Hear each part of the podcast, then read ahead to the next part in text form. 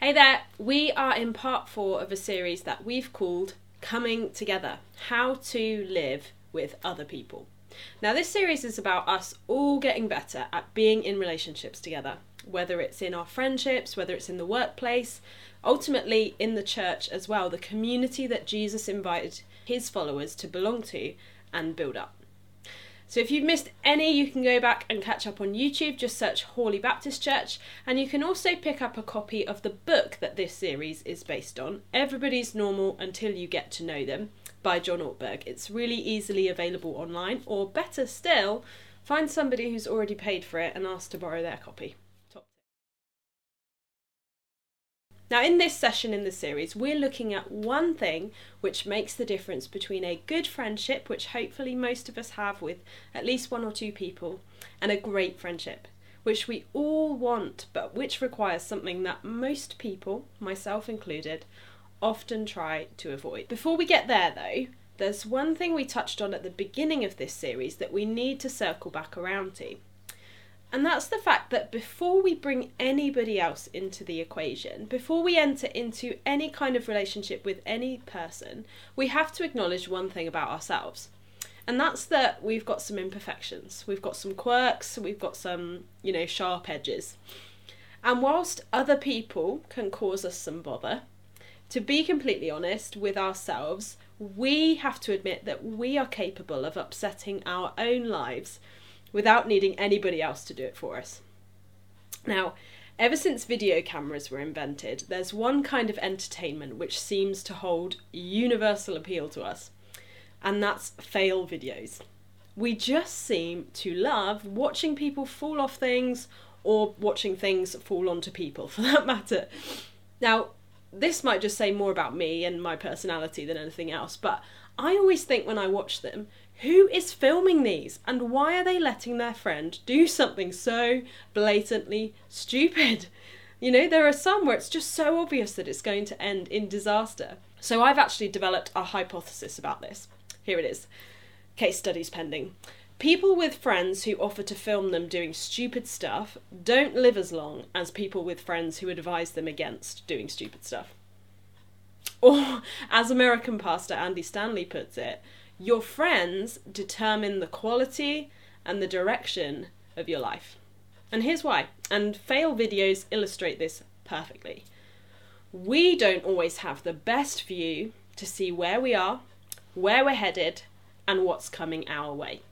Sometimes other people can see something that we can't see ourselves. In a verse we looked at in week one of this series, the prophet Isaiah observed, We all, like sheep, have gone astray. That is, we all wander off from the path that we intended to travel along. We might resolve to do one thing, get fitter, quit drinking, or work harder, seek therapy, fix our marriages, be there for our families, reduce stress, or get control of our temper. But then we stray away from the path that we intended to walk. From my own life, right now, I'm reluctant to leave the house well, actually, right now I'm ill, so that's a good reason not to. But generally, since lockdown, I've just found myself feeling a bit lazy, a bit loath to put jeans on instead of leggings and get out of the front door, a bit reluctant to make weekend plans or turn Netflix off and go out in the evening. Now, I don't want to be that person, but I don't feel like what I'm doing right now is God's best for me. So I've drifted, I've kind of gone astray. And we all drift. Now, you might be like me, you've just got a bit complacent, a bit lazy, a bit sort of passive recently.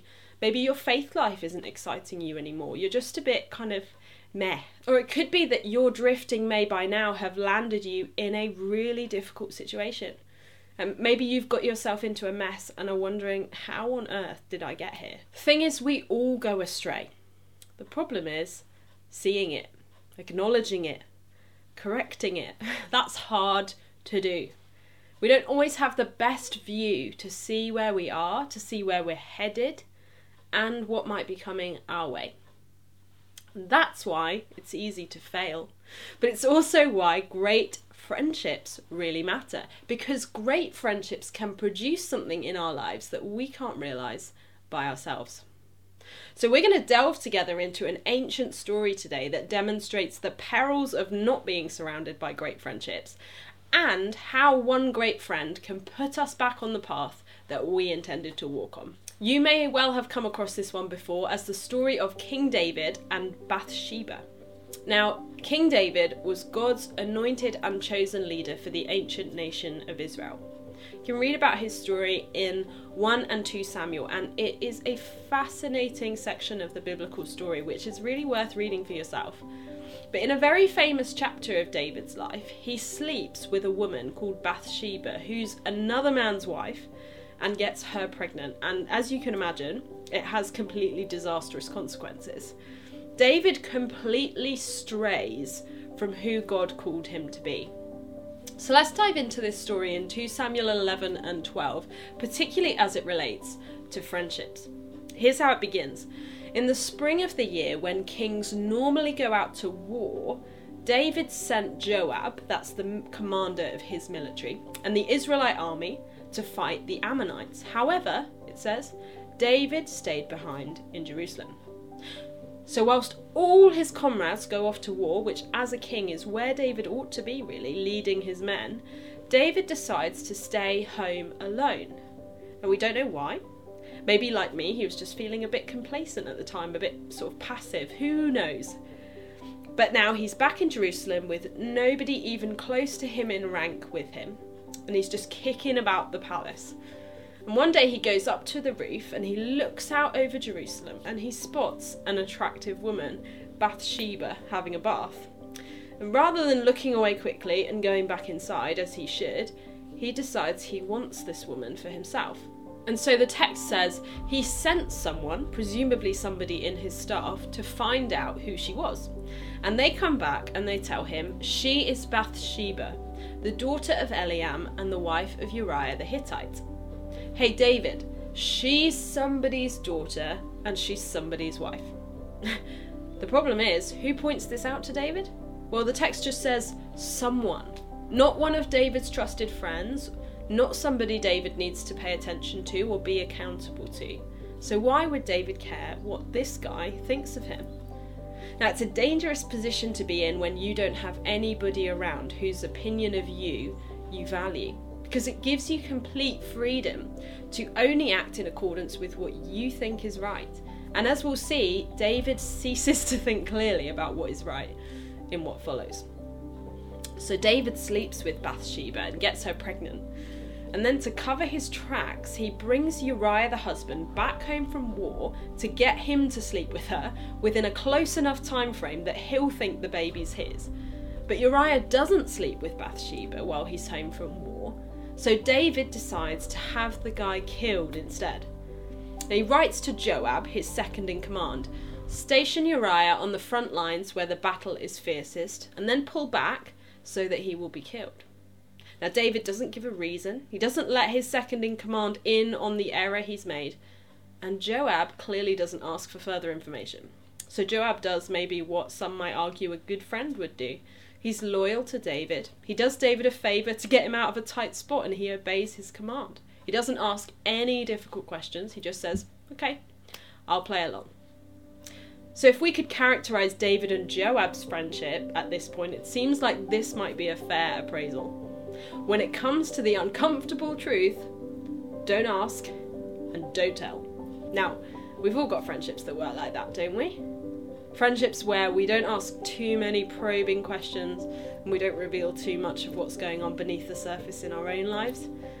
We might speak ambiguously. We might say things like, How are things? And they say, Things are fine. And we certainly don't allow ourselves to venture into more complicated conversational territory.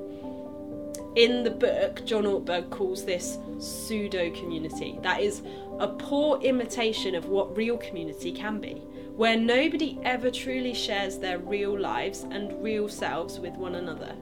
It creates the kind of environment that allows people to drift from who they should be. And Joab and David opt for a poor imitation of great friendship. Joab doesn't ask, David doesn't tell, and Uriah is killed. Nobody suspects that this is anything but a tragedy other than David, Joab, and presumably Bathsheba who David moves into his palace the minute she stops mourning her husband. And the chapter finishes by telling us the Lord, who called David to be a great king, to lead with justice and love, and to walk in obedience to his way, the Lord was very displeased with what David had done. David had gone astray, and nobody had got in his way.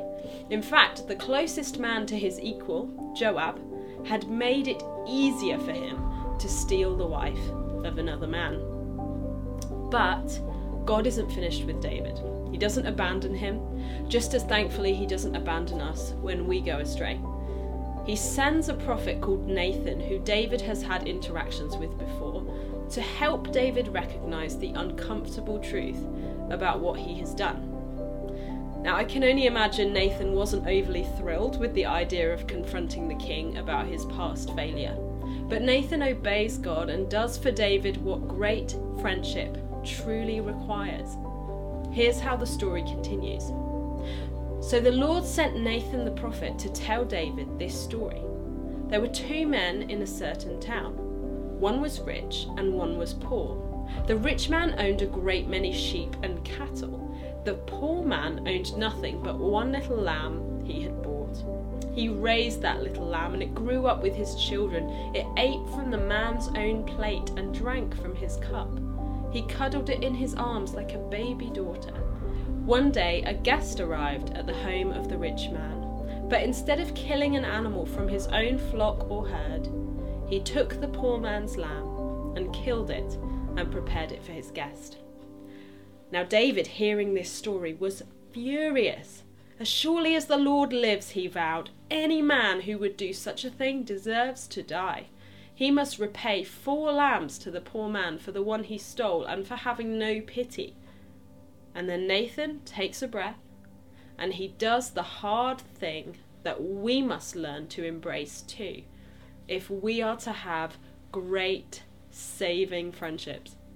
He looks David steadily in the eye and he says, You are that man, David. The Lord, the God of Israel, says, I anointed you king of Israel and saved you from the power of Saul.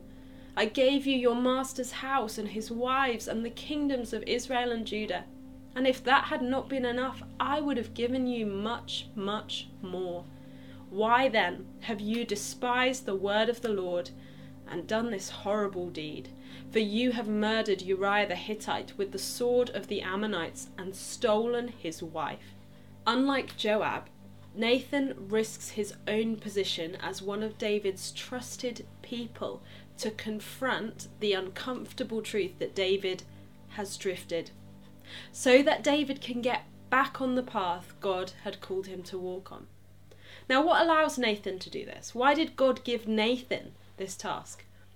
I think there are four important factors we should pay attention to especially before we try to copy what Nathan does here with our friends. Firstly, Nathan and David ultimately agree on who David is called to be. David himself had signed up for the role of being God's servant for Israel. He knew what he was getting into, and Nathan wants that same thing for him. Nathan's not imposing an idea of who David ought to be onto him. David has committed himself to the path that Nathan is helping him to get back onto. And we too, we can't decide for a friend what path they should follow, but we can remind a friend what they have previously said that they wanted to commit to. Secondly, David trusts Nathan and has gone to Nathan before for advice.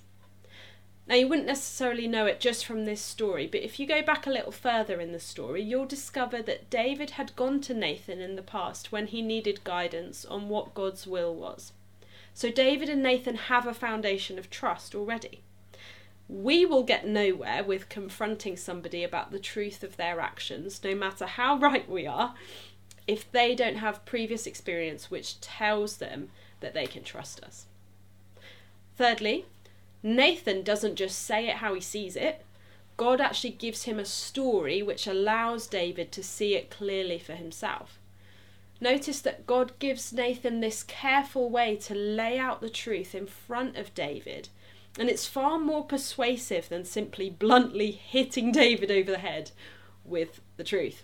If we're to try to help a friend see the uncomfortable truth, we would do well to consider carefully how we put it across. The point isn't to be heard, the point is that the friend understands. Fourthly, Nathan doesn't make himself responsible for what David will do next. Nathan just does what God asks of him. He says his piece and then he allows God to work and he doesn't seek to control the situation any further. This is quite a difficult one to do, but if we confront an uncomfortable truth with a friend, we need to recognize that they are responsible for themselves, not us. And we can't seek to control or coerce them to do things as we would like them to do it or to act on what we've said. Now, having said that, what happens next? What does David do in response? Where it says, Then David confessed to Nathan, I have sinned against the Lord. He finally says it out loud. Maybe it's the first time he's even admitted it to himself. He says, I've messed up. I've turned my back on what I know God wants. If you had to characterize David and Nathan's friendship here, you might put it this way When it comes to the uncomfortable truth, do the hard thing and confront it. David needed somebody who had a different view on his life to point out to him where he had drifted and to help him get back on track.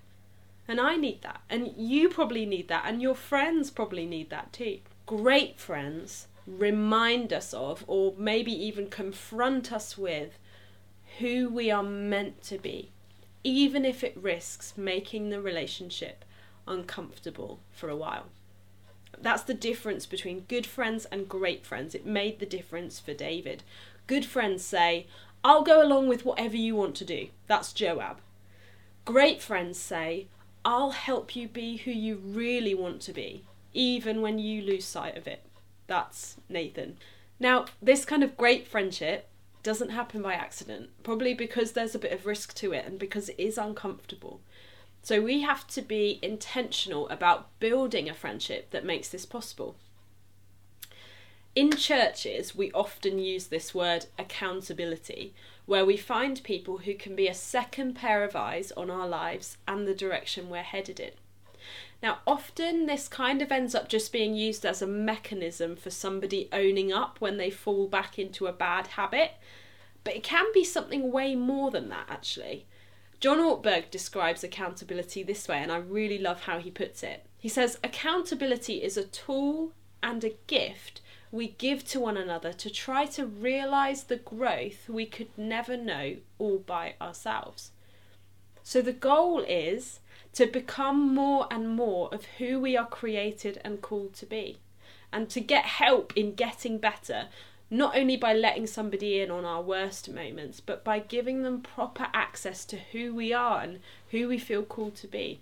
But here's the big one you can't have any accountability without accessibility.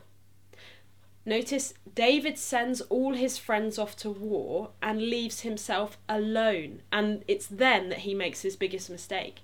If only he had had his friends who were around enough to see him slipping and to notice a change in his behaviour as he tried to cover up his faults. We actually have to grant one or two friends regular enough access to us if they're going to be able to speak properly into our lives. So, going silent on friends for weeks at a time, or only letting them in on your life via your Instagram story, or only meeting up once a year probably won't cut it if somebody's going to see what you don't see, then they actually need to see you often. so, let me give you four simple steps to take off the back of this if you want a great friendship where you can keep each other from straying from who you want to be. Here's how you can find the Nathan to your David. Number one, find somebody you trust. Number two, share with them who you want to be. If you're a follower of Jesus, a good place to start is I want to be more like Christ in this area of my life. But you might say something like, Do you know I keep losing my temper at my family? I want to be someone who can deal with things calmly. So now you've invited your friend to help you with that. You've given them permission to walk with you in that. Three, Give them regular access. Regular access. So that they can actually see how you're getting along, so that they can come alongside you and say, Can I pray for you? Can I encourage you not to give up? Maybe they'll see that you're a little stressed generally and that's why you're losing your temper, and they can say, Hey, do you want to go out for a beer? Do you want to do something about it together? Four, practice confronting uncomfortable truths with them. Practice saying the bits you're not so proud of. Practice asking proper questions to your friends, not just surface level questions. Can you imagine the difference that that could make? In Hebrews, a book in the New Testament, the writer says, and we'll finish here let us consider, let us give some thought to how to spur one another on towards love and good deeds. Let's consider that. If you're a follower of Jesus, you have an amazing calling on your life. It's not one you want to stray from. But it can be so easy to do, can be so easy to stray from the path you're running on without somebody spurring you on. So, if you want to stay the course, if you want to grow, if you want to get better at the things you want to be better at, Seek out a great friendship that helps you stick with your Heavenly Father and do all the amazing things that He has for you to do. Wherever you are on your faith journey, this is a great next step. And hey, don't shy away from being the great friend who calls out in others everything they are truly created to be. Let's pray quickly as I finish. Heavenly Father, thank you for the story of David.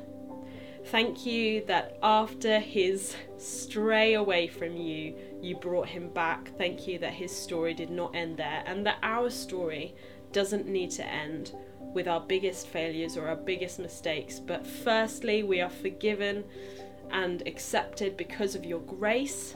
And secondly, you want to do more in us than our past would tell us we could do. That actually you want to bring people into our lives who can spur us on to do all the things that you created us for, the things that you called us for. Help us to have the courage to find people who we can build great friendships with. People who will confront the uncomfortable truths with us so that we don't stray from all you have for us. Now, pray particularly for anybody who is feeling particularly lonely or struggling with friendships in this season of their life. I pray that you would bring one person along, or that they would have the courage to ask one person to come a little bit closer to them in their life and give them regular access so that they can build that relationship. In Jesus' name, Amen.